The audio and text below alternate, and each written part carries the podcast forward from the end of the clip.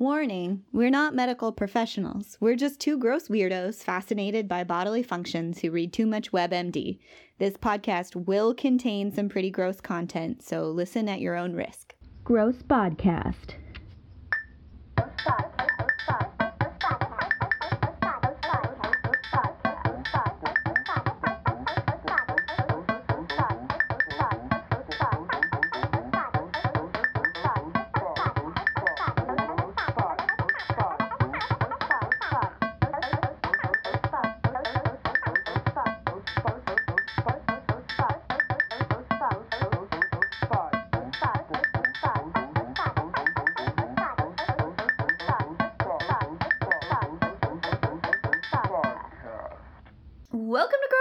Podcast, the podcast where we talk about gross bodily functions and phenomena. I'm Katie, I'm Jessica. and we're here with our amazing host and longtime friend Amanda to talk about uh, to talk more about nasty skin allergies and a scary ingredient that's everywhere in everything. Sorry, that was kind of like clickbaity. yeah, if you weren't afraid of um, Morgellons, you should get afraid now. uh, Halloween episode. the scary thing that's in everything you use. And it's just a picture of Selena Gomez for no reason. hey Jessica, how's your body? Wait, we should ask Amanda. She's Oh. our guest. Me first? Yeah, unless you're scared. No. Uh, my body is okay. I I didn't sleep really well last night. I had uh, nightmares all night long, Hmm. and then I woke up and my whole body was like tense. Like my shoulders were up around my ears, and it was really dumb because the nightmare was a dumb one that I've never had before, and it just kept happening throughout the whole night where I kept losing my purse. Oh, I hate those ones. The mundane ones. I I was just like it was like I was on vacation or wherever. I was like some in some place like I was on somewhere and I'm like my purse. Oh no. my passport, my money. It was so stupid. I get that about my keys sometimes. I'm I, Mhm. I, I am not a person who loses things.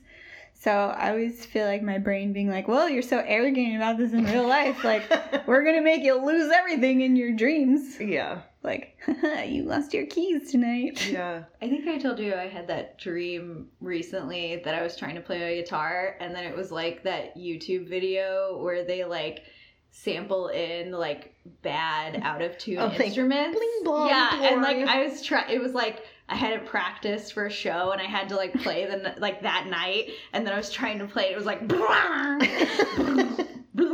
and I was like, why? Performance anxiety. yeah.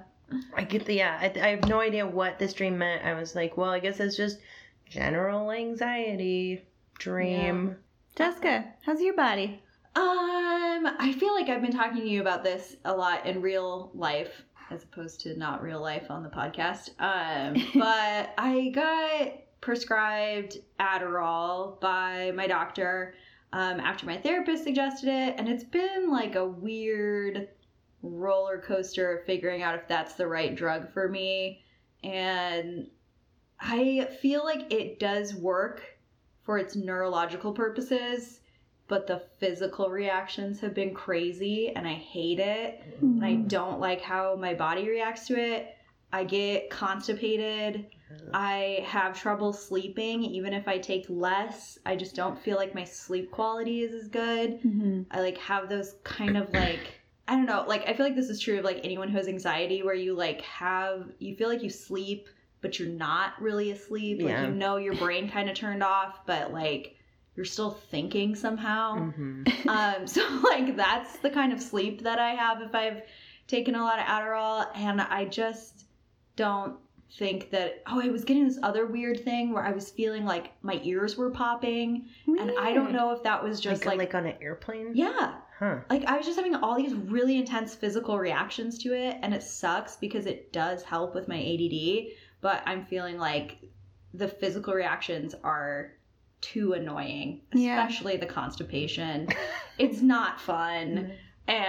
And and Katie and I were talking about this before. It doesn't seem to make sense because other stimulants make you poop, and I don't understand why Adderall makes you constipated. When like if I smoke co- or smoke cigarettes, smoke coffee, uh, smoke cigarettes or drink coffee, I have to poop all the time. Well, isn't that how Adderall works? Like if you don't need it, it feels like a stimulant, but if you're if you do need it, it makes you concentrate and focus. It does make me Mhm. concentrate and focus, and that really it really helps with that element. Yeah. But and it seems to help with like the weird ADD symptoms that I have, unless I'm like mis like improperly diagnosed, which could be a possibility. But like the best example I can think of is like when I first started taking it, I just made myself a sandwich because I was hungry, and Yeah. that's literally not something that I do.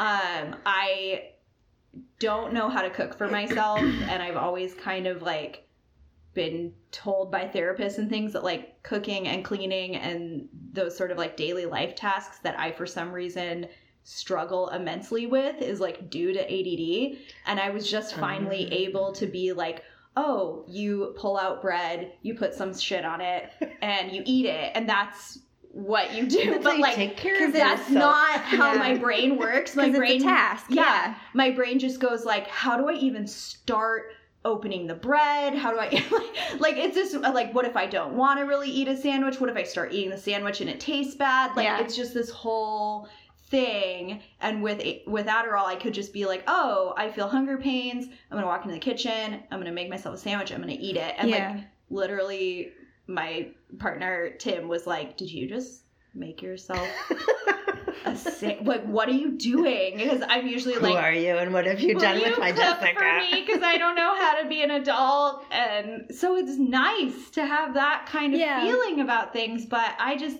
I've also been told that like bodily, I'm more sensitive, and so I don't know if I'm just reacting really physically. Well, yeah, so I was going to mention that because like I used to be on Adderall and Dexedrine and a couple other different types of stimulants for narcolepsy many years ago, Mhm. which we could talk about sometime, but it's not really gross. So I haven't brought it up yet, I don't think, but um my experience with that type of medication was like it makes you way less sensitive to the demands of your body. So I know you're way better at drinking water than I am, but for me, like I I will go like a whole day without even realizing that I'm thirsty or oh, that I insane. had nothing to drink besides like a cup of coffee.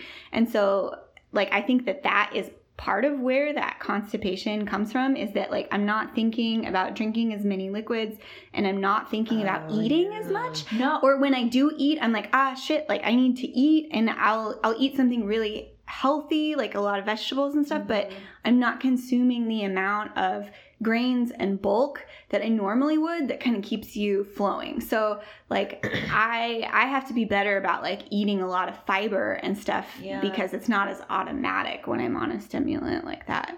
but the Adderall makes me more thirsty, so I'm actually drinking more water, and I'm Yeah. peeing every five minutes. Well, it's it's also a diuretic, You so pee every five minutes all the time anyway. I know. no, I was paying. I was peeing like every six minutes, and then on Adderall, it's every our five. curse. Shaved a minute off. Yeah. yeah which i think i've t- i can't remember if i've talked about that here before or elsewhere but i was um, watching just some random youtube video about like someone asking a doctor like why they have to pee all the time. And the doctor was like well there's this psychological thing that your brain does where like if you're in kind of a crisis situation or if you're under a lot of anxiety like it's going to sort of turn off your bodily functions like having to Mhm. pee. And then as soon as you're somewhere that you're feeling safe or like some like your environment changes and you can relax your body turns that back on and it's like oh time to pee like now that you're Mhm. safe and like i know that that happens every single time i come home from something Yeah. Mhm. like every time i'm trying to get in the door like all of a sudden i have to pee like a racehorse Yeah. And I'm like, what? Like, I just peed before I left work. Like, what is this? How do I stop this? And it's just because home is like a safe place, and my body knows, like, oh, you're here. We can relax and we can pee everything that you've been holding in. And so I feel like that's part of what happens because, like, being a person with a lot of anxiety, like, you're way more likely to be in that state where your brain's like, don't worry about it. We're not peeing right now. And then, like, as soon as something changes, you're like, oh God. yeah, I like have to every pee. time you have to like shift environment. Yeah. Mhm. like I'm immediately like I need a pee. Yeah, even if your bladder is not full, that's the Yeah. problem. Is that like you have to pee every five minutes, but it's because your brain's like, now's a good time to pee. Now's a good time to pee. It's not because you actually have to pee. yeah, that's Yeah. really tightly related to something I call vacation constipation. which is like every time I go on a trip, whether it's like a va- like actual vacation or work or like a long road trip or something, it's like my body goes into this mode where I'm like, oh, I don't know the next time there's going to be a bathroom or a Mhm. decent bathroom or Mhm. some place that I'm comfortable just, you know, whatever. So it's like the the whole system's just like goes on lockdown and it's like Mhm. nope up and it's like I know it's tied to anxiety and it's like but it's just like nope we're not going to happen. Also like, you know, it's like that whole fight or flight or freeze thing where it's Mhm. like oh yeah basically um you can use your arms and legs but everything inside your torso is just like closed off like, Yeah. like they're like you don't need to eat or drink also no matter if you even do that we won't let anything out of this Yeah. lockdown zone like It's just gonna stack up in your esophagus until we have a minute to relax. right and then you're like stacked up in your esophagus and then you're like on day five of vacation you're like oh my god Uh, and then it doesn't matter like with whether or not you're in some safe happy place or whatever you're just like okay this is happening whether i wanted to or not Mm-hmm. Oh, another weird physical thing. I'm craving cigarettes more, which sucks. And I think it's because my body recognizes it as like, this is a stimulant. you know what other thing is a stimulant? This sexy thing you love to do that's killing you slowly. Like, and that's probably really bad for my health. Probably. how's your Um, body katie Oh, my body. So I I mentioned this to Jessica the other day, but I feel like I've been getting a lot more blackheads in the last couple weeks, like Huh. across the top of my chest and on my face, like in my T zone area, I guess. And I have not changed anything about my routine or the products I use. And I've been trying to figure out if that's because of the wildfire smoke, that there's like ambient stuff in the air that is ah. like oxidizing or getting trapped in my pores. It's been a struggle for me as a picker because I want to pick out every single one of those blackheads. And I I feel like my face is kind of doing okay right now, but I definitely have like a a canvas of wounds across my chest right now where I've been attacking these blackheads. And I can't I'm I'm I feel like I got to up my game in terms of like exfoliating and preventing these things, but I don't know why else they would have well you don't so there's like there's Mhm. nothing with like diet or Nope. different products stress Not really. Age age. Yeah. I know. I thought about that, and I also like I noticed I have some wrinkles around my eyes that I like hadn't really noticed before, which is like whatever. I feel like I'm like things happen when you get older, but I feel like this came on very suddenly, right Yeah. and that's, that's how like you know it's not not gradual mm-hmm. in Yeah. the way that you're like, oh, my face is like falling right, closer to the ground. and I. I like I don't I don't think I live a stress-free life or anything, but I feel like since getting my like 8 to 5 Mhm. full-time job like things are pretty consistent and my stress levels are pretty like um manageable and i can anticipate when things are going to change and take care of myself a little bit better um so i don't know if it's related to that also i know like historically that's not usually how i react to stress so right I will like break out in hives and stuff. But blackheads is a not that I never get blackheads, but I don't usually get them in s- such an array. It was funny because then you asked me if I was getting a bunch of blackheads on my chest, and I was like, I don't really notice because I have like a chest tattoo. And then I was like, what if like that was a secret to not paying attention to your other zits? Is you just like get big facial tattoos across like You just cover everything with tattoos and then Yeah. never have to worry about acne ever I'll just again. get I'll just get a weird like chin strap tattoo for the weird areas in my jawline that I get bad cystic acne. Perfect. It's Yeah. Just start. barbed wire. just go as the illustrated man for Halloween, Yeah. but then like just really do it Yeah. forever. yeah. I that'll go over great at my accounting job. Mhm. It's a perfect plan. Yep. but yeah. Also, the other thing that happened is I I got my birth control implant taken out a couple weeks ago, which I mentioned, but I had my first real period since getting it out, and I was on the hormonal one, so I had a very light period before. And with my first real period, um, of course, I, I also fell asleep on the couch, and period stained my couch. Yay. So I'm like, welcome back to having a real period. Here we go. This is what life is like now. it's, it's been uh It's a beautiful cycle. I You know, marked your territory. That was awesome. I'm trying to to remember like, okay, this is like a, a normal thing that everyone else deals with and I've been like lucky enough to have had this hormone that worked for me for a, long time and I, I've haven't really had to deal with this to the same degree that other people with uteruses do for the last like 10 plus years but um, i'm excited to to get more acquainted with my cycle for it to be a larger presence in my life Oh yeah, it's great. except for the cleanup Speaking of cleanup, yeah Yeah, good segue. You're going to die if you clean your house. don't clean your house ever. So Amanda is allergic to I'm gonna say this correctly, Once. I hope. Methyl isothiazolinone. Also, we've abbreviated as MI. I saw it as MIT. It's um, often used in conjunction with MCI. MCI.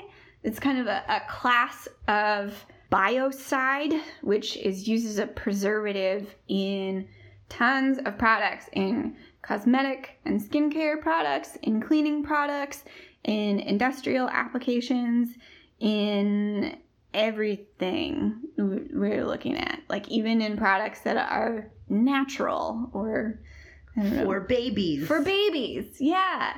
I would say if there's a product and it's like not a powder, like if it's not a solid or a powder, if it's in like a liquid or a foam or any kind of semi liquid, a gel state, the chances of it having MI in it as a preservative are greater than the chances of it not. Jeez. So it's a product that anyone can become allergic to through chronic exposure. So it's not something that we start out allergic to. A lot of allergens work this way. So you're not allergic to it when you're a baby, but if you use a lot of products or you're exposed to a lot of um, things that are were washed in a detergent containing this material, or it's in a lot of the products that you're consistently exposed to, you can build up an allergy to it. Amanda, do you want to talk about what your allergic reaction to that generally looks like? So the first time I actually had a breakout of something happening to my skin uh, because of this allergy was in January of a few years ago. It started off as tiny little, you know, millimeter wide blisters on my hand. Uh, they were all round and um, I was like, gosh, this is so weird. What is this? I thought that I had come in contact with something, you know, out of the ordinary, something that was some chemical irritant or because I've never had a skin allergy in my life. I've never I never have been diagnosed with any kind of allergy in my life. And then eventually, uh, after going through, you know, I don't know if we'll talk about this later, but going through all the, the process of getting diagnosed, it went from tiny little round blisters that covered one finger to covering my hands to being on my hands and inside of my elbows and then all over my body. And then these blisters would um, pop and there'd just be water inside of them. And then the blisters would turn into scabs and the scabs would turn into scales. And then there'd be parts of my skin that were like scaly some parts that were active blisters some parts that were just like huge patches of open wound skin. And it was really unbearable. And it got to the point where it was like you know i, I just i felt like i was losing my mind because nobody could tell me what was wrong. And there was so much physical symptom that something was really really wrong. And that was just when i was like okay great. So uh this that's when i was just the only thing i'd let touch me was like bar soap and water. Methyl isothiazolinone was named the 2013 uh, contact dermatitis Yeah. allergen of the year, I Yeah. believe.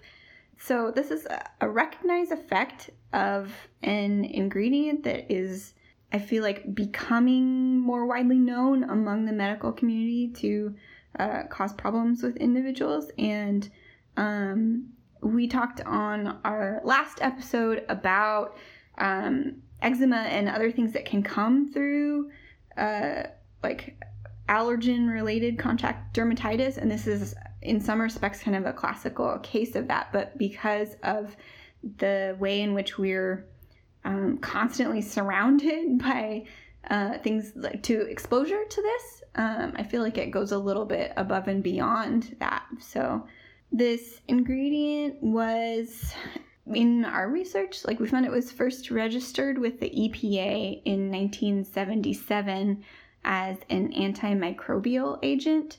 And um, since then, it has been used in a bunch of industrial applications. Like they, so it it prevents and controls fungi, algae, slime forming bacteria and molds, um, stuff like that. So they use it in um, pulp and paper mills, in oil field operations, industrial water processing, and air washing systems, um, in like adhesives and coatings and fuels and paints and resin and um, all kinds of other stuff as a preservative. So that like means that you can leave this can of paint or epoxy on your shelf for eight years and mold isn't going to grow in be- because it has this mixed in with it as well. yeah So- or your industrial floor cleaner yeah, it's in a 30 lot- gallon drum of industrial floor cleaner It's in a lot of cleaning products. In like um like almost all cleaning products. and it is ha- has been approved in the United States by the FDA for use in cosmetics and skincare products that have a rinse off application. So it is approved for use in things oh like no no no that's the eu that's in the EU. yeah Okay. In So the, in the US, they can put it in anything. you can put it in anything Yeah, because isn't it in lotions? it's in Yeah. everything So in that's the not a rinse off application. no No. yeah Okay. So I that's okay. So what I was reading, I must have been vague about that. So the EU has identified it as an agent that's not good Yeah, for continued exposure. So in 2013, it got um, it was listed as the contact dermatitis allergen of the year, and one of the reasons that they gave it that title was because um, allergists were starting to see people um, just in their clinics every day developing allergies to this on a scale that they hadn't that was pretty unprecedented in terms of like contact dermatitis allergens you know like oh you're allergic to touching this or you know and that's kind of this offshoot of what you were talking about um, in a previous podcast in terms of uh, psoriasis and what was what's the other one Eczema? eczema Eczema. yeah psoriasis and eczema you know can be caused by lots of different things and they can also just be caused by generalized inflammation that they Mhm. don't doctors really don't know oh well you know you have this so your skin reacts this way. Allergies to mi are specifically through contact. So they were finding like this contact dermatitis okay you touch something it made your skin explode. Why is that? And allergists were starting to see cases in unprecedented numbers in their clinics like we've never seen people be allergic to anything like this before. Hmm so that's why they named it that. And so that was 2013 and then in 2014 the eu started investigating like well if this is the allergen of the year and people are vastly allergic to it and very few studies have been done and if they have they've been you know not really conclusive or they've been funded by the wrong people or whatever. So they started doing studies and trying to do independent studies about MI. And then by, I think it was 2014, the EU decided that they should try and make it illegal that it could be left so that it could be in any leave on products so that they were trying to just make it so it could only be in products that you rinse off, like shampoos Mhm. or um, soaps or whatever, not like suntan lotion or like wrinkle cream or baby wipes or whatever. So in 2016, they passed the law in the EU, and then it just went into effect in 2017. So now, if I go to the EU, I'm pretty safe unless I use uh, shampoo or something. Yeah, but you said like you do react just with like really short exposure to oh something. just let i mean less than five second exposure because like that's the thing that makes me a little angry too is that the yes the eu is moving in the right steps but when they say "Oh, we can leave it in rinse off products like rinse off products like hand soap if i wash my hands with hand soap that has mi in it even if i just you know it's 30 seconds of washing my hands and then like you know a minute of rinsing because sometimes i'm in situations where i don't know I'm in a situation I have to use soap and I may not have soap, my soap on me. And then it's, you know, 30 seconds of exposure and then it's three days of blisters on my hands. Yeah. So this um it it is a known cytotoxin, which means it's toxic to um, different types of cells, and that's why it works as a biocide and a pesticide. But it's um, like how it is defined as an allergen is becoming more clear. So um, they also have identified that it can be a neurotoxin, so it causes nerve damage. And there was one study out of the University of Pittsburgh where they tested it on rats, and it it seems like sort of like the the aspartame study where you know like they exposed these rats to so much of it and with agents that would um, like increase the effect of it, but they only had to expose these rats to it for 10 minutes in order for it to start having neurotoxic effects. So there are starting to be some like plans for studies, st- studies starting to address whether or not this has this neurotoxic effect in humans as well, which I would assume it probably does. Well, one of the things that I found is there actually was a study um, that found out that it would have neurotoxic effects in vitro. in our last episode, we said, you know, if you want to avoid eczema and psoriasis and contact dermatitis, like stick to stuff that's made for sensitive skin, stuff that is fragrance free. Um, Dermatologist recommended. Dermatologist recommended, you have to say it in that voice. with this ingredient, it is still in so many of the products that are under those headings. So, things that are made for babies, things that are fragrance free and made for sensitive skin can still have this preservative in it. Things that are marketed as natural can still have this preservative in it. So- Yeah, I'm pretty annoyed to find out that all that hippy dippy stuff apparently also has it in it, like Mhm. seventh generation and stuff. It's like if you're gonna like, what's the point then? Because if you're gonna basically not work, which is what most of those soaps are like anyway, if you're going to smell bad and not work, why bother having this garbage in it? It's the bottom line. They're saving, they're saving, you know, a few cents on the dollar in these huge batches of products that they're making that they then put into, you know, these single use spray bottles that you get at the store or your container of dish soap or whatever. They want to make it last longer on the shelf. People think that their product should last a really long time in their house. And they also want to go to Costco and buy the industrial sized fill in the blank product, even though they may only live in a two person household. The companies are like, well, I'm sure whatever biocides and like fungicides and antimicrobials that they were using in the 90s for all of these products, all these makeup companies, all of these home beauty care product companies that were doing that, they were using something else.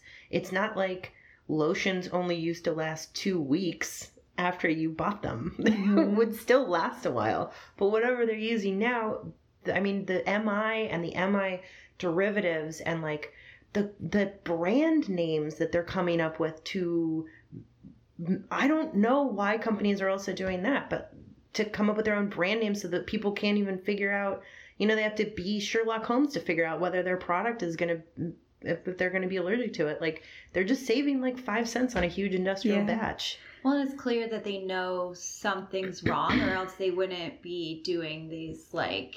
Trying to hide it. Yeah, Yeah, exactly. These like you like finding these like ways to call it something else. You said they could hide it in the the fragrance. So there's this thing called the MSDS, and that's uh, short for the Material Safety Data Sheet. And you, I I figured this out really on early on after you know being diagnosed as with this allergy to this really specific thing. Is I'm like, okay, well I'm not allergic to pretty much anything else in the world. And I need to figure out everything in my house that may contain this one product and a lot of times you look on the back label of a product, and sometimes it doesn't even say the ingredients. And sometimes it will say weird things like, look, I mean, seriously, like go to your laundry detergent and look on the back. And sometimes it just says, like, sulfates and cleansing products and other natural ingredients. And you're like, what is that? What do I? Mm-hmm. That's not. So then the one thing you can do, your your your fallback for dealing with anything like that is to go and look up the material data safety sheet. material safety data sheet. Um, and that is like this list, and I don't know if it's the if it's I don't know what government regulatory umbrella that falls under, but it's like you have to list everything in there. But there is a backdoor loophole for that, and that is if something contains less parts per million than a certain threshold, companies can just label that as fragrance or perfume. Mm. And people can still be like violently allergic to the chemicals that are inside of that. I like I feel like this should be, you know, like there's I think like 7 or 8 allergens in food, like nuts, milk, soy, corn, Wheat. wheat that like if if you have those even in trace amounts, even if it there is like possible contamination, you have to list those Yeah, it says Yeah, like on in your the ingredients factory. list. Yeah, this the factory factory. Yeah. also produces products In that contain- bold. Right. It has At to the be on the label, like after the ingredients list, Mhm. like may contain milk products or something. I feel like that that sort of thing needs to be in place with all of these other products as well, where it'd be like may contain like select number of allergens, like this one that have been named like top Right. allergen of the year or whatever. You know, like if it's that much of a problem, like maybe we need to update our labeling system to take Yeah. that into account. But I wonder if it would just be like when you buy peanuts and it, it's like ridiculous. May 'cause, contain like, peanuts. because it says like it may contain nuts on like every bottle of or every like can or whatever you call it of peanuts and i feel like every single cosmetic product would then just say like may contain allergen Yeah. I don't know. I mean, I've been able to navigate this system pretty well, and sure, some things are still really uh, trial and error. You know, there's things that I think are going to be totally fine. And then I try them out and I'm like, oops, that mascara was not okay. But a lot of products, you know, I've, I'm trying to find now that a lot of products that are leave on products, um, especially if they are big sellers in the EU, hmm those are okay.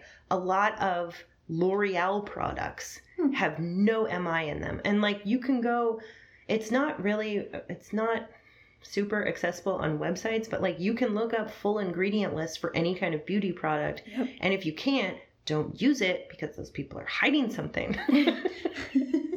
but They're out to get ya. it's not just like Halloween makeup that may contain red number five. Like, don't use things like that on your face. Most beauty products, most most makeups, most lotions, most anything you put on your face, you can find full ingredient list for those and I really encourage everyone to do so because you really want to know what's going on your face and staying on your face all day. Can you tell us about like the grossest thing that has happened to your eyeballs when you've been exposed? Eyeballs, not really eyeballs. Or eyelids. Um, eyelids. Well, you know, uh, crusting over of the eyelids is super fun. Um, that I've had I've just had that from like when I had a what do you call it pink eye um and And it then like that when you so it's open it like- up and it's yeah, just like it's crust on crust. Yep. yeah hmm So, like I said earlier, there were parts of me that were just full open raw skin, and I'm literally saying that was from like the bottom of my feet to the my scalp, like my Mm. entire body. There were it was all, all different stages of, you know, fully inflamed to just like weird sores. To there were patches of nothing going on. I'm all, why can't it all be like you? But um, there was ridiculous parts where. Um, I was going to quote unquote the best allergist in Bellingham who didn't actually take insurance, and I probably paid her. Oh God, I hope I'm not outing anyone right now. I probably paid her probably close to mm, fifteen hundred dollars out of pocket in terms of services and products, and uh, that was not great. But one of the things she made me do was take two 10 minute oatmeal baths a day. fun Um, so I am not a morning person, and uh, I had to start my day off with turning on my, you know, antique Victorian bathtub in my old apartment building and filling it up deep enough that it would basically I could get the water over my body, and then mm-hmm. putting in either packs of oatmeal that were starting to get really expensive because it's not just like Quaker oats, like you have to buy bathing oatmeal that dissolves. Or you can just get Quaker oatmeal and smash it up and roll it up with rolling pins and get it all super fine and powdery and put it in a pantyhose. and then put that in your bath. But I was just like, oh, I'm being really lazy about this. So I would just do packs of these bathing oatmeals and uh, they had to be cold baths. oh no So cold Oh. oatmeal baths twice a day, um, which in hindsight did nothing. That was um that was there were a lot of dead ends in getting diagnosed with this. They put me on um, oral steroids uh, a lot of times which I don't understand. I mean, like the the steroid creams were okay. Sometimes that would relieve a little discomfort, but like the Mhm. oral steroids, I was just like, what is the point of this? It made me, I don't know. I actually chipped a tooth one time. Ah, oh Well, I was always trying to find things to stop myself from scratching. I was always trying to find things to do with my hands yeah. so that I wouldn't be distracted in any way. I mean, I'd scratch myself bloody at night Hmm. and I'd have to sleep with gloves and rubber gloves and fabric gloves and rubber gloves inside of fabric gloves and just socks on my hands at one point. Or like oven mitts. I you're like you're like little babies when they have to put those little things on the their firstborn hands. mittens yeah. when they have like razor blade fingernails. Um, I always had to keep my nails like beyond the shortest possible. So I had um, they had me on oral steroids at one point, and I was trying to do something. So I was just doing sewing projects, just trying to keep my hands busy. I, if I was just at home, I would be cooking or cleaning, or like if there was any time in front of the TV, I wouldn't let my hands get bored. So I was Mhm. sewing, and I went and I was being foolish, and I I bit the thread with my teeth. Oh. And instead of, you know, it was like day two of steroids, and instead of uh, biting the thread, I bit the needle. oh no. And I chipped like this huge thing off the front of my teeth. And then I'm just standing there in the bathroom. I'm like, ah, it was just like a really low point. Just like De- like, the beginning the... of dealing. I was too strong. That's what I told myself. I was super strong from the steroids. I was- out. And I'm just biting through like metal needles. But they also like steroids also raise your your blood pressure and stuff, so you're doing a lot more. I felt like I was like I felt like I was clenching everything clenching all the and time. everything. Yeah. Yeah. So I, was, I was clenching everything all the time, and it was really stupid of me to try and bite down on a thread while watching Law and Order SVU or whatever I was doing. But I bit through that needle and had to get the front of my tooth replaced. That's kind of bad. And then I was just like standing in the bathroom, like when it rains, it pours. And then I just started scratching myself my arms until I was bleeding. um, do you want to regale us with some of your grossest stories? Um, there was a time I was I remember I had to go to a work conference and I didn't want to be around anyone. Well, first I could barely uh, walk because even though I was like, you know, clothes rubbing on raw skin is Mm. not a pleasant sensation. Mm-hmm. And anywhere I had to go, um, I just tried to make it as short from point A to point B uh, because I didn't want um, any more unnecessary clothes rubbing on my skin than possible. And I was at this work meeting and I had to be somewhere for a week and I was just trying to work in this office and like by myself. I mean, my hands were just absolutely a mess. That I was sleeping in this hotel every night and hoping that I wasn't going to like get blood on the sheets from my hands or from me scratching myself in the middle of the night. And uh, that I was just like, wow, this is a real low point. Like, I'm going to have to tip housekeeping extra because I couldn't stop scratching myself throughout the week at night. That's super fun. And then, yeah, and then in the day, just being like, oh, I don't want to go anywhere. People would be like, oh, do you want to go get some lunch? I'm like, I don't want to stand or move or be here. But, you know, you can't. It had gone on for so many months. It went from, I mean, from the point where it first happened to me was like the first week of January. And I don't think I actually got diagnosed and started getting like treatment that was actually working until October of that same year. Ugh. There was a lot of doctors that thought it was the. Uh, I remember one guy who was just he was insistent that I had poison ivy. I'm like, I don't think you should have a medical license. Mhm. Yeah. That's weird. He couldn't even. He was. There were a lot of people that were just like, "Oh, you have um, undiagnosable atopic dermatitis." I'm like, um, hmm, no, uh, and I have really good healthcare. That was the most frustrating thing. Is mm-hmm. like, out of everyone I know, like I know a lot of people who struggle without having like decent insurance, much less any insurance, you know, like having any like outlet for going to see a doctor who knows what is wrong and if they don't, how to test you for what could be wrong. And I just feel like I'm really in like the small percentage of people who have great access to healthcare and it still took 10 months of dealing with people who had I mean m- medical professionals who had no idea what was going on with me and no idea how to treat it and they wouldn't even like steer me in the right direction. Yeah, healthcare and then also like a stable life and a job that values you and you can continue to work at Yeah, and if my- no if my- children to take care Oh of my and god. like how are other people supposed to deal with this if it was so No. hard for you? right i would just i would i when i had no idea what was going on i mean at one point i was i went downtown and i went to what uh, a lot of people call the tea witch Yes. And i was telling her what was going on because she'd helped me with things before like i have um osteoarthritis and she'd sent me in a very good direction in terms of like long-term um, anti-inflammatory management of my um, osteoarthritis before. So I came in and I was just like, "Look at me!" I mean, I've like I would walk around feeling like I was. Me. No, I mean, it, honestly, it made me into a weird shut-in for a while. Like, not only was ever going anywhere super uncomfortable, but I'm just like, I look like I'm melting, and. Um I only had to deal with that for what two weeks. when you And had that- staph on your face. Yeah, and that was hor- I would. You get depressed oh, too. yeah, yeah. Like, beyond.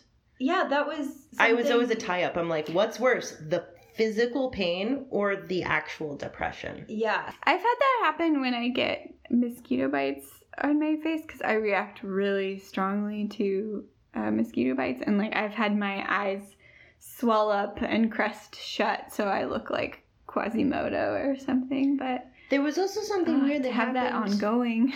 um, with my joints. hmm Um, so my fingers, like I said, my hands are really like the canaries in the coal mine in terms of I came into contact with something. but there was there would be this thing where my knuckle joints would swell Yeah. like crazy. I believe that because with some of the other stuff that we've talked about, um, we've talked about how things can progress into arthritis and infect your joints. And I think that that's a natural progression of a lot of things Well, there's um there's um from like STDs to like all kinds of like skin well, infections. what's and the stuff. skin one? The, um, Psoriatic arthritis. mhm. So Oh, psoriatic arthritis is one of the things that I Oh. was self-diagnosing myself as at the beginning because I was like, okay, straight up, all my skin is straight up falling off and my knuckle joints are enormous. Like I can't put on any kind of jewelry, but also like I can't bend my hands. Mhm. It wasn't just um I mean there there was a weird combination of I couldn't bend my fingers because my knuckle joints were so swollen, but also because the skin had broken and crusted in so many different ways that like I literally couldn't bend my fingers unless I wanted like some new raw wound to open up. Mhm. So I was just like, I think I have psoriatic arthritis. And then I'd go to a doctor and be like, what about psoriatic arthritis? And they're like, you don't have that. I'm like, okay, well, is there a test or do you? I Yeah. mean, like at this point, I feel like I just keep coming in and like suggesting something, and y'all are like, mm, no. Next. Like, I don't know what. Am I doing your job? Should you be the Yes. one that's asking me You what are. you think it is? You are doing their job. That's Well- what a doctor is supposed to do.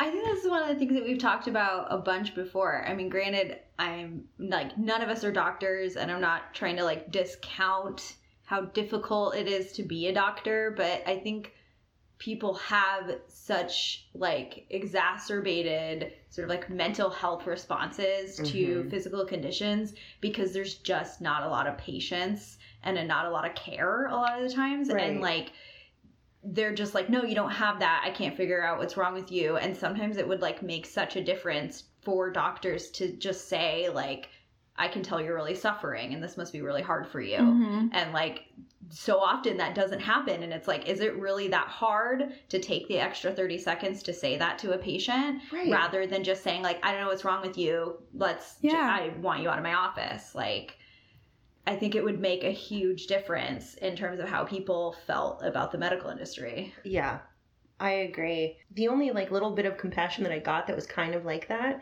that I was really grateful for is was um some general practitioners who could not diagnose me and could not lead me in the right direction and I was waiting, waiting, waiting to get into an allergist because even with amazing healthcare, it was like you are trying to get as a new patient into an allergist, they will see you in 6 months. Oh, yeah. And I'm like, uh, cool, cool, cool. Well, um, in the meantime, what do I do? Because there's this pain, there's this depression, there's all of this. And some of those um, general practitioners were like, we understand that you're going through some serious stuff right now. You're like on a razor's edge of just like losing it on a daily basis because Mhm. one, you have no idea what's wrong with you. Two, you keep seeing medical professionals who have no idea what's wrong with you, and everything you're trying isn't working. So Mhm. they were like, "Here, have some Valium," and I'm like, "I'm like, uh, well, this is not what I want." But they're like, "You're also not sleeping. Like you're Yeah. staying awake, scratching your body all night long."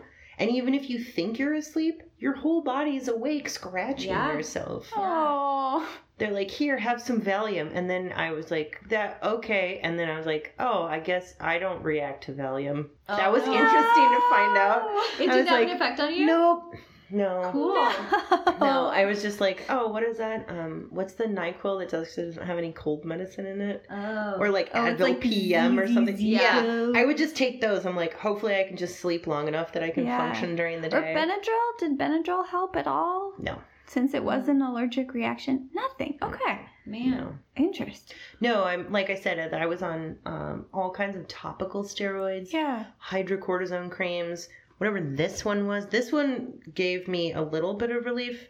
This is called clobetasol pro propionate. I don't know. That one worked. I went through a tube of that. That came from the um, cash only dermatologist.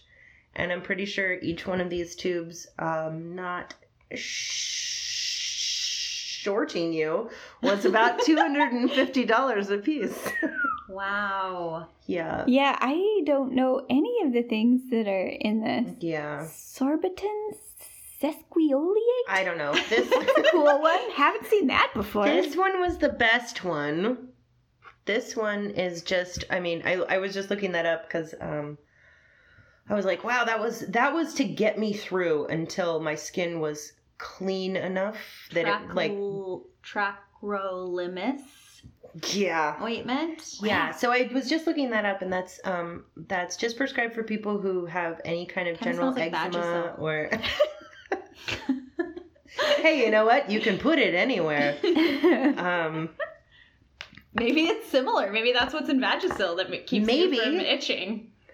Did you uh, try a Vagisil bath? I did not try a Vagisil bath, but um, this I'm kidding. I- Don't wha- do that. No, it was. sounds kind of nice. th- it was. I mean, when I had no idea what was you. going on, just before I switched to just bar soap and water, like Yeah. I would think I was using simple, good, safe products for babies, and then you know, it's like, uh, yeah, it was all over my body, like in all my bits and pieces, and Yeah. that's where I want to leave it. Do, do you want to tell the story about sending pictures to your boss?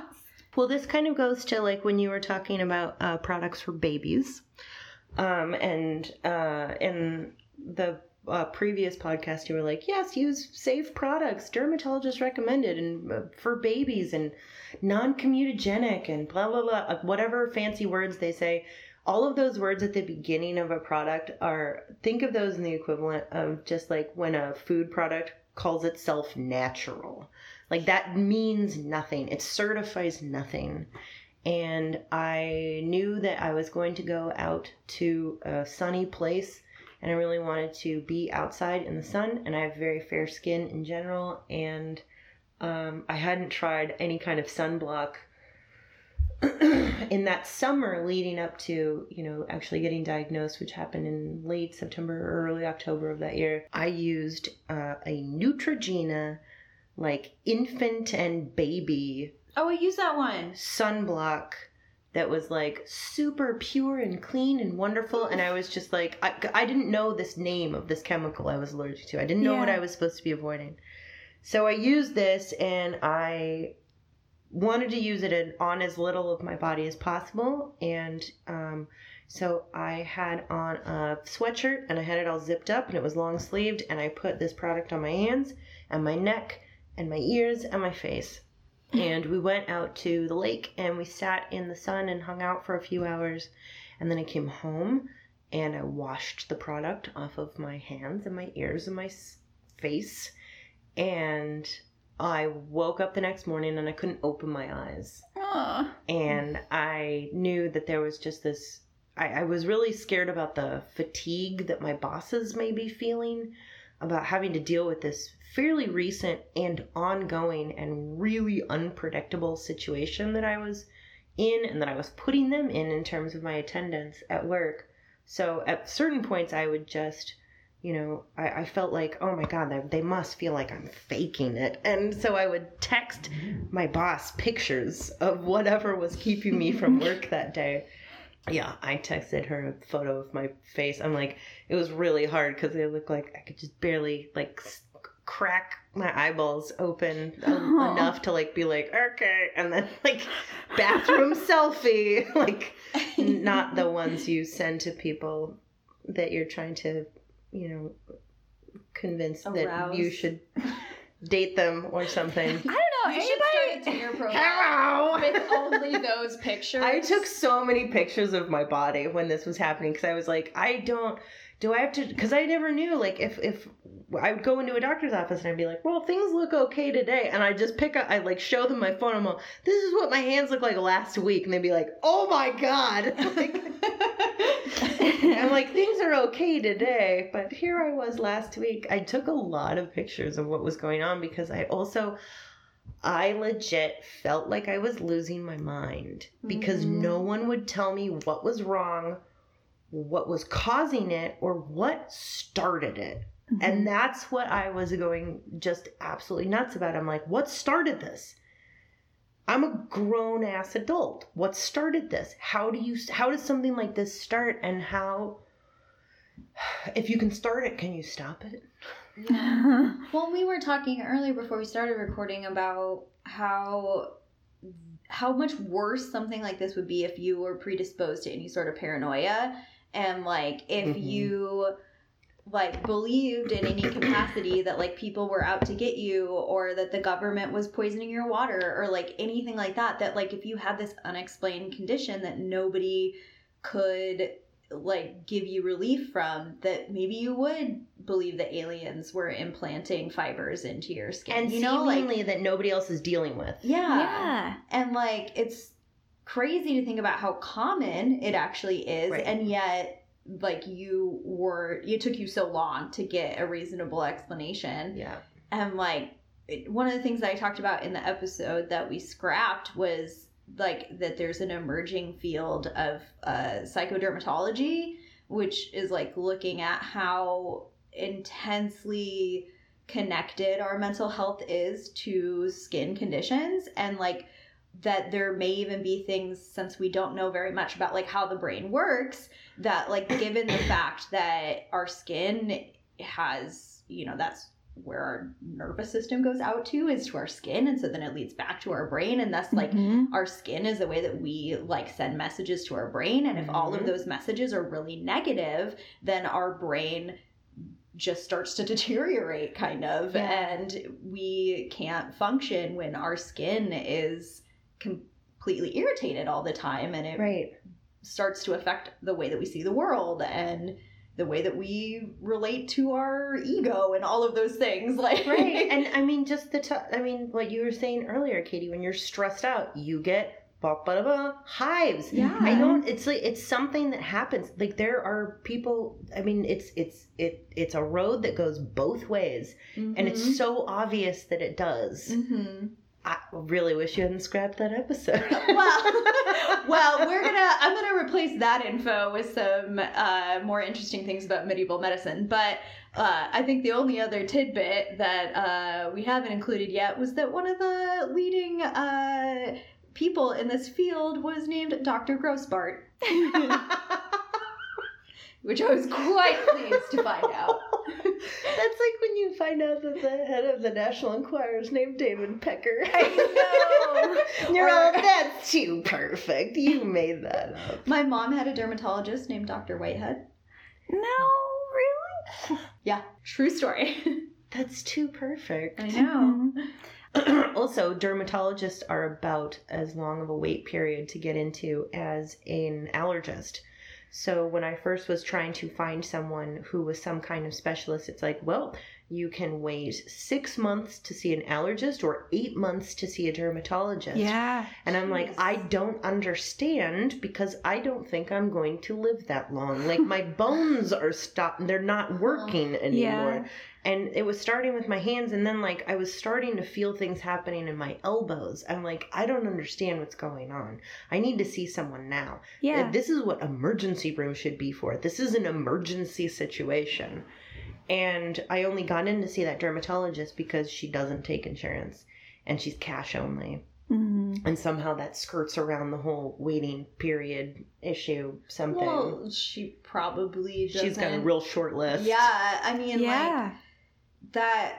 I'm, I'm sure she has her reasons for doing that, but that's kind of infuriating that you know people who are in poverty are then cut off from quality Oh, yeah. care. Does she do a sliding scale? Or is it just i don't know these are my rates? not that i know of Yeah. I mean, it's the same thing with a lot of mental health practitioners too. Yeah. Like a lot of therapists. yeah they're private they're Yeah. private practice they're just um, you know you just go in there there's like really no billing department whatsoever Mhm. and you just i mean it feels almost like black market when you do it yeah it feel, really weird also when you're like I, i'm really glad that like my current therapist goes through a mental health association instead because i used to have a therapist that you know i would just be like here's all my deep dark disgusting secrets and at the end she's like okay pay me $200 and Right, i'm like like, I'll leave and that on like, the table like, Yeah. Like, this That's- feels weird. That's part of the reason that I stopped seeing my therapist when my insurance changed because it was like, ah, shit, like I have to pay for this now Right. because like I don't have to pay just to go talk to somebody. Like I have a really good support network of friends that will let Yeah. me just talk to them about stuff and I don't have to pay them $200. Also, I think your last therapist sucked. Well, Cut that.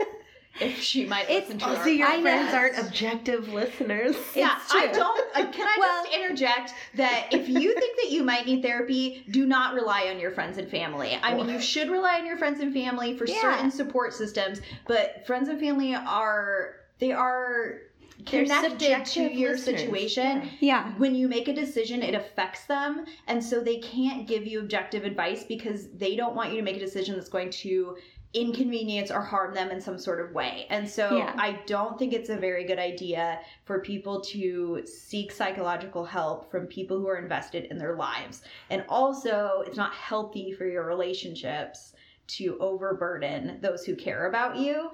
Um, so that is my soapbox that I think you should really consider getting third party help if you're dealing with intense mental health issues. Not that I'm saying you are, I was but to say just to I the world, I really just want to encourage people to seek third party interference. the the situation This public service announcement is brought to you by Jessica I should have Ramsey. specified that my situation I had I had gotten through a bunch of stuff and was feeling better and this person had provided help for a time period but at, at this point they were more of like a cheerleader and it was Yeah. like I I have people in my life who are happy to function this way in the capacity that I require I don't need to pay somebody to do it. But I also sort of switched my attention to seeing a psychologist Mhm. or a psychiatrist, a right? psychiatrist. Thank you. I went the wrong way. Uh, to Back up.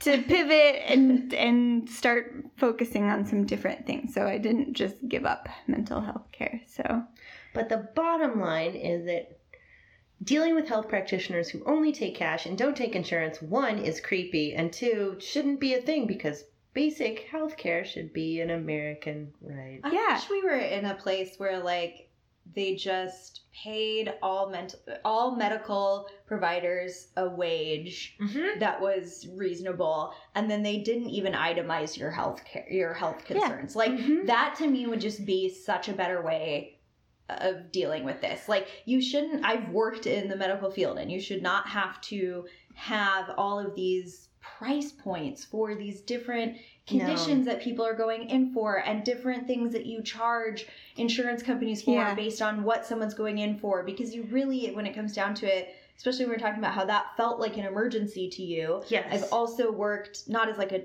in a medical capacity, but I've worked in emergency rooms, and it is bonkers what people actually consider to be an emergency because Oh, to an individual, certain things might feel like a complete emergency, but if they don't fit a certain criteria, then they're not being registered as an emergency, and then it exacerbates because they could get put on the back burner yeah. and sometimes the only way that they can get care is to be violent or to throw a fit in some capacity. And that's especially true with mental illness. And it just seems ridiculous that you would like, I mean, I know triaging is necessary sometimes, but like, I don't know. That's, I just can't stand that we don't have a functioning mental no. health and medical system in our country. It's And every dumb. time someone brings up, you know, that uh the the red herring or the, you know, pointless conversation topic of, well, you know, America is the best healthcare system in the world because if you were to live in Canada, you'd have to wait eight months to see somebody. It's all, bitch, I did. Like, I have fabulous, like, I have like platinum insurance. Like, yeah. the reason I work for a nonprofit society is not because I'm raking in the cash. But what I'm really, really appreciative about, not just like what the mission of my organization is, but the fact that we have buco benefits and the mm-hmm. fact that I have all of, I'm in this incredibly privileged position where I have fantastic health care. Not like, I'm not like getting private hospital rooms. I'm not saying I'm a millionaire, but I'm like, okay. But you like, are like one of our richest friends. I not true, but We have really poor friends, Amanda. You bought a house. That's, That's true. Like, All how right. does that? How do you do that? Sure, frugality shame me. Like relative to our circle. yes, I'm not. I'm not living in squalor. I'm. Uh, you know, I'm really good at saving. But like, no, I'm actually. The more I talk to people I know, I'm. And as I'm getting older, I am actually making less money than more people than I know than not. Okay. Anyway. We did. We didn't mean any kind of shaming. anyway, I am saying my job has fantastic benefits. And that's one of the reasons I love staying there is because I really like working for an employer who understands that it's not just about treating illness. Like there's also lots of programs for if you're going through grief. There's like weird counselors through the um, uh, healthcare or the insurance program, and like all of these things that like you don't even have to wait around to see anybody about. But it drives me crazy when people are like, "Well, socialized medicine. If you were to live in another in another country, it would take you forever to." Get a hip replacement. I'm all. Have you met anyone who's gotten a hip replacement? That shit takes forever. like, Mhm. have you ever met anyone who needs an organ transplant? That shit takes forever. Have you ever met anyone who needs to see something as basic as a dermatologist or an allergist? Yeah. Like, it just blew my mind how, upon seeing the allergist for the first time, finally getting in there, meeting this person, giving him my story, him ordering tests, him checking me out, him ordering tests, then like going through basically a week's worth of tests, which were like patch tests on my back. And then like prick tests that were a little different. Um, so like two rounds of topical tests where they, you know, divide your back up into a huge grid. I want that. and they test you for everything from strawberries to uh, nickel to eggs to, To cat hair chemicals, to to- chemicals to, everything. To pollen and all kinds to of pollen to bee stings. You know they Mhm. give you all of this stuff and then um, you know there were two different kinds of rounds of that. And that was really difficult because your entire back is covered in uh, medical tape and um, and also i heard you on a previous podcast I, one of you said oh i'm allergic to adhesive yeah i always have been paper tape all the way Mhm. so you always ask for paper tape. Hmm. um, paper tape but then my back was also covered in saran wrap Oh, no. and you have to be like that and not scratch and not shower and not sweat for three days. It's like having a tattoo. that was torture, but also coming out of what I had already been through, I'm like, this Mhm. is nothing. Like it Yeah. was a lot of breathing, focusing, and like Yeah. just like you know breathing meditation and just trying to like dial the world out in order to get through that. And there were two different kinds of rounds of that for them to figure give me the whole barrage of testing. And I yeah I have no idea how much that was for my insurance or whatever.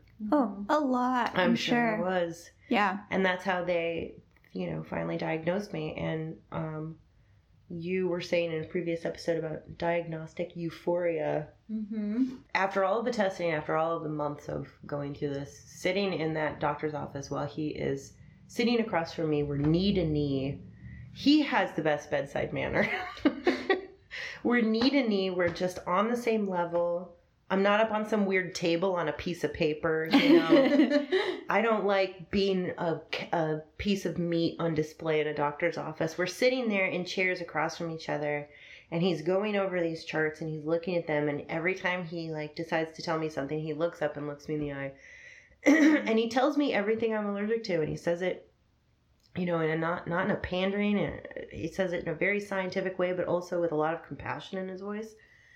And that's when I was just like, I just started weeping.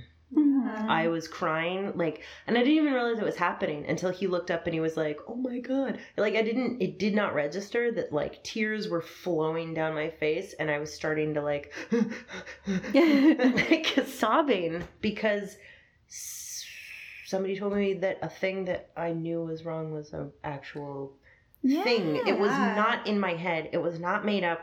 It wasn't something, and I, I wasn't be, I wasn't. The, oh, you're the first person that's ever had this. You know, it was like a Yeah. real thing that other people have gone through before. I felt like a connection and a relief. And I was like, oh my God, this has a name. And now we can try and work to fix it. Mhm. Did you have anybody suggest that it was in your head? There were other uh, medical professionals who did. Ugh. They were like, I don't know what this is, but I've never seen anything. The medical professionals had looked had looked this up online. I'm like, you, I can do that. Am Yeah. I doing your job for you? Don't WebMD me. A I know, goddamn yeah. doctor. Yeah, I've got I got straight up webmed by actual medical professionals, and I was like, no, you can't. I think the person who actually prescribed me the Valium honestly thought I was making it up. Yeah. Um, Mhm. they're like, you need to calm down. You're really anxious, and you and I'm like, okay, cool. So send me to a therapist, and they're like, uh, no, we're just going to like tell you to calm down, and also here's some Valium. I'm like, what is the point of you? like, why? Also, you like don't realize like that's I'm not not how anxiety works. You don't just like literally being somebody who's like had anxiety my whole life, like telling somebody to calm down when they're anxious is about the worst thing that Yes. you can do. yeah It does not help and I I can't believe how little some medical practitioners are trained in like Yeah. mental the, health. the actual words out of their mouth were you know you're just really gonna need to calm down Oh my god.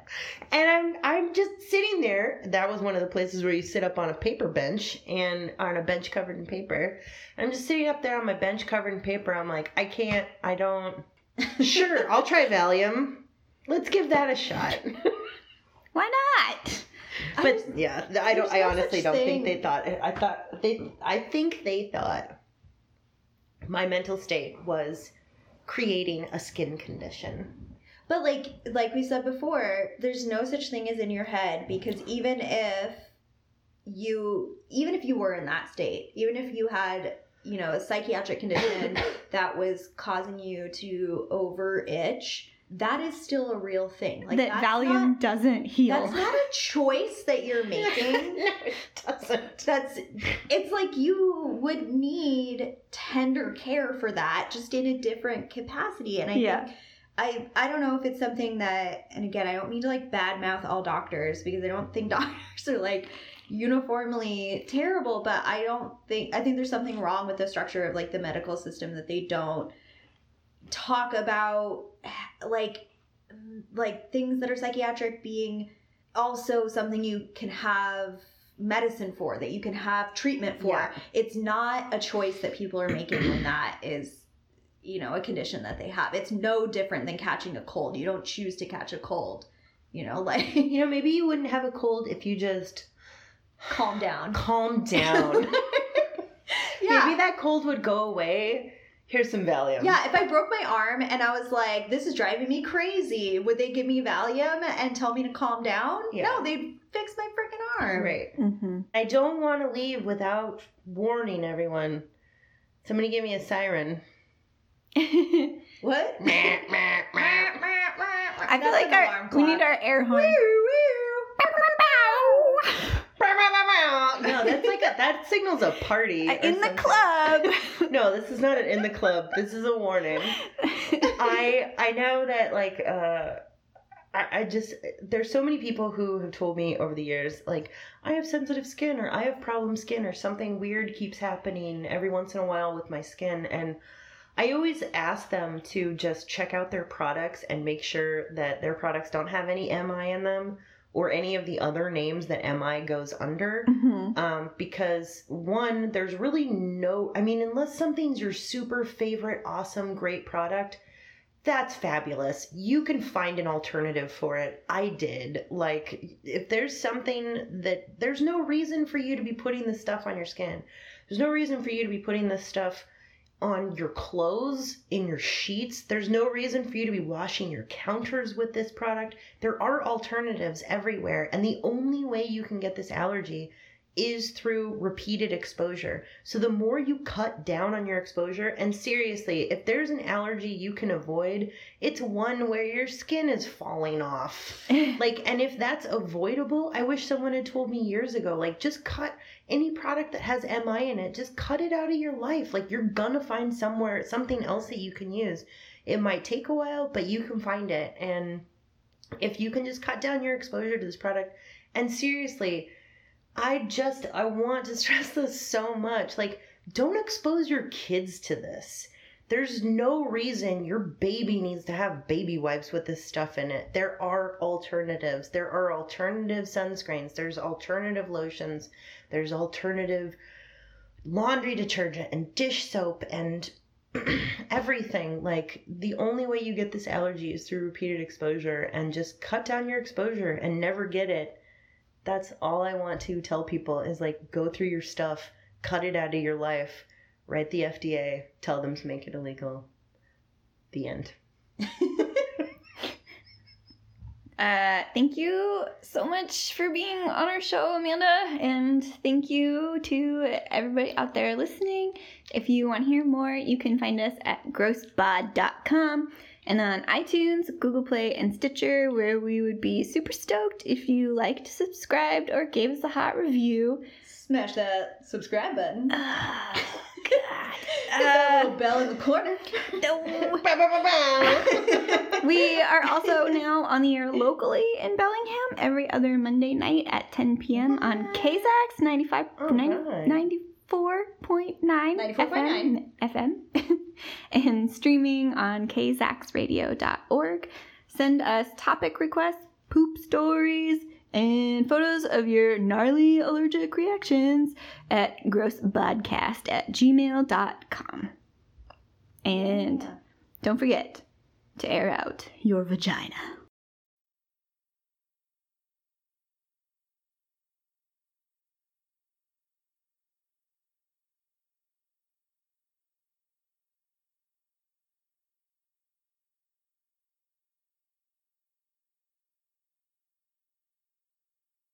Outside, outside, outside.